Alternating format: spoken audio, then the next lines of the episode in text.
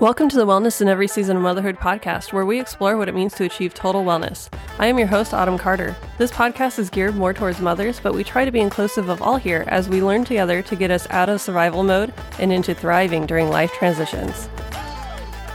This is episode two. Welcome, Wellness Wanderers. Today we are going to be discussing what the seven areas of wellness are, and surprise, when I was studying this, there are actually now eight areas of wellness, also called dimensions. So I will be introducing an eighth area during this episode.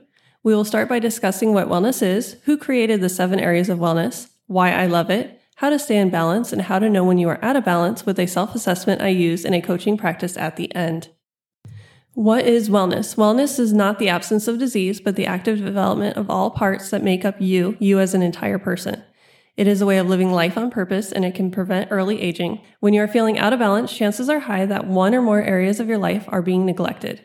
Neglecting one area long term can cause health issues and cause the other areas to also fall into a deficit or lower than thriving area. Think areas of self care, how to take care of yourself. The National Institute of Wellness defines wellness in these ways. Wellness is a conscious, self directed, and evolving process of achieving one's full potential. I really like that one. Wellness encompasses lifestyle, mental and spiritual well being, and the environment. Wellness is positive, affirming, meaning giving you positive thoughts, and contributes to living a long and healthy life. Wellness is multicultural and holistic, involving multiple dimension areas. Who developed the areas of wellness? Dr. William Hettler developed the six dimensions of wellness in 1976. He was the co founder of the National Wellness Institute, which is why I quoted them earlier, and I will be quoting them more. He came up with the six dimensions of physical, intellectual, occupational, spiritual, social, and emotional.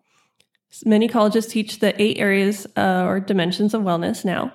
Where I first learned it was in college, and it's a impact on me. It was just a huge light bulb moment to realize that each area impacted the other area and that we can be a whole person and not be lopsided and how it prevents early aging and it can help us to help the areas around us that we're in, the environments around us that we're in. It can help us to show up as our full selves, fully ready to engage in the world around us to make the world a better place. So, still talking about environments here.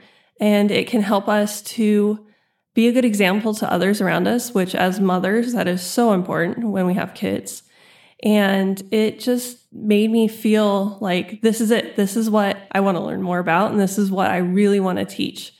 And dimension, according to dictionary.com, is a measurable extent of some kind. So think about that when you're thinking about each dimension and whether you're in a positive or a negative in each of your dimensions. Are you ready to make life changes? Make lasting progress in areas of your life where you have only made band aid fixes before? I help people who are stuck in life transitions create balance, find fulfillment, and transition into the life they were afraid to reach for. I currently have room for four weekly one on one coaching clients. Head over to wellnessinEverySeason.com to schedule a free coaching consultation before the spots are filled. Let's talk briefly about what the areas of wellness are while thinking about where you live, work, learn, play, and reflect. I will dive deep into each area of wellness in future episodes, and I have some interviews coming up with different people. The emotional wellness dimension is the awareness and acceptance of your feelings as well as those of others around you. How positive and excited you feel about your life, and how well you manage your feelings and behaviors, how quickly you assess your limitations, and how well you regulate your feelings. It makes me think of the Daniel the Tiger song, When Something Feels Bad, Turn It Around. I will not sing it for you. The degree of authentic and satisfying relationships with others is another gauge for this area. Social wellness focuses on connecting with others while actively participating in one's community, thinking of others, maintaining awareness of important roles in society, as well as the impact one has within multiple environments, seeking out opportunities to strengthen relationships in places of work, school, residence, play, and reflection. Occupational wellness, or job, takes into account the personal satisfaction and growth a person receives from their employment, education, and volunteer activities, following or forging the path that leads into future opportunities that align with values, interests, and beliefs, looking into the future and weighing the likelihood that the current career path will continue to be personally meaningful and professionally rewarding. Environmental wellness reflects on the health of relationships the person has with place of work, school, residence, play, and reflection, as well as the resources of the planet. According to Clark College, it means protecting yourself from environmental hazards such as noise, chemicals, pollution, and ultraviolet radiation. Ultraviolet radiation or UV radiation is emitted by the sun and tanning beds. It also means caring for and organizing your personal and professional spaces so you are productive and free of unnecessary stress, conserving resources and leading a lifestyle that is respectful of your immediate surroundings, the community in which you live, and the planet. That was kind of a long one, but these next ones are a little bit shorter. Spiritual wellness searches for meaning and purpose and the value in our human existence. Those who are well developed in this dimension are confident in their chosen beliefs, respect the choice of others, and seek understanding. Intellectual wellness is about participating in creative, stimulating activities to learn and grow. It is also about sharing unique talents with others. It is about lifelong learning through seeking out and challenging your mind with new and harder activities, learning from past experiences, staying curious, and problem solving. And this one was really important during my schooling, and we had many videos on it in different lessons, just talking about how this can prevent your mind from aging prematurely. My degree is in applied health, so this one is also very important. It's the physical wellness dimension. It focuses on physical self care and participating in a variety of health focused behaviors such as regular physical activity, eating healthy, healthy sleep habits, staying up to date on medical professional visits, and making time for rest. This is about proactivity. The newest dimension is called the financial dimension, and it is about budgeting, which, according to NerdWallet, is an estimate of how much money you'll make and spend over a certain period of time and managing money in a way that is healthy. Nurturing this dimension means developing a healthy relationship with finances. And there you have it. Those are the eight dimensions of wellness.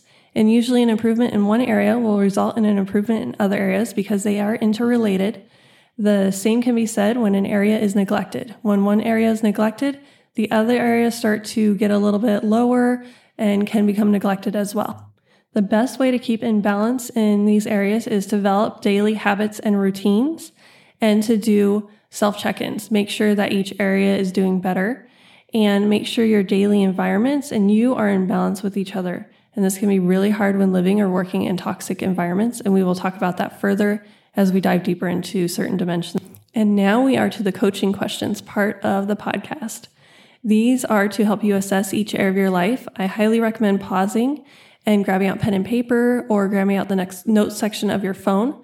And we are going to rate each area from 1 to 10 using 1 as the lowest level of satisfaction and 10 as the highest. And we are rating the emotional, social, then occupational, environmental, spiritual, intellectual, physical, financial. And make sure and leave room because we have more questions to go with this. How would you like each area of your life to change in the next three to six months? And then here are three questions the National Institute of Wellness uses to gauge professionals and organizations who are using their areas of wellness.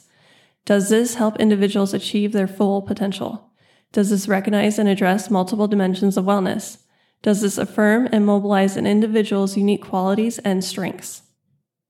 To summarize, we discussed who created the original six areas of wellness, each of the eight areas of wellness, as they are now eight, why they are important, how to stay in balance, we and we use my coaching self-assessment to see where you are in a positive state and a negative state.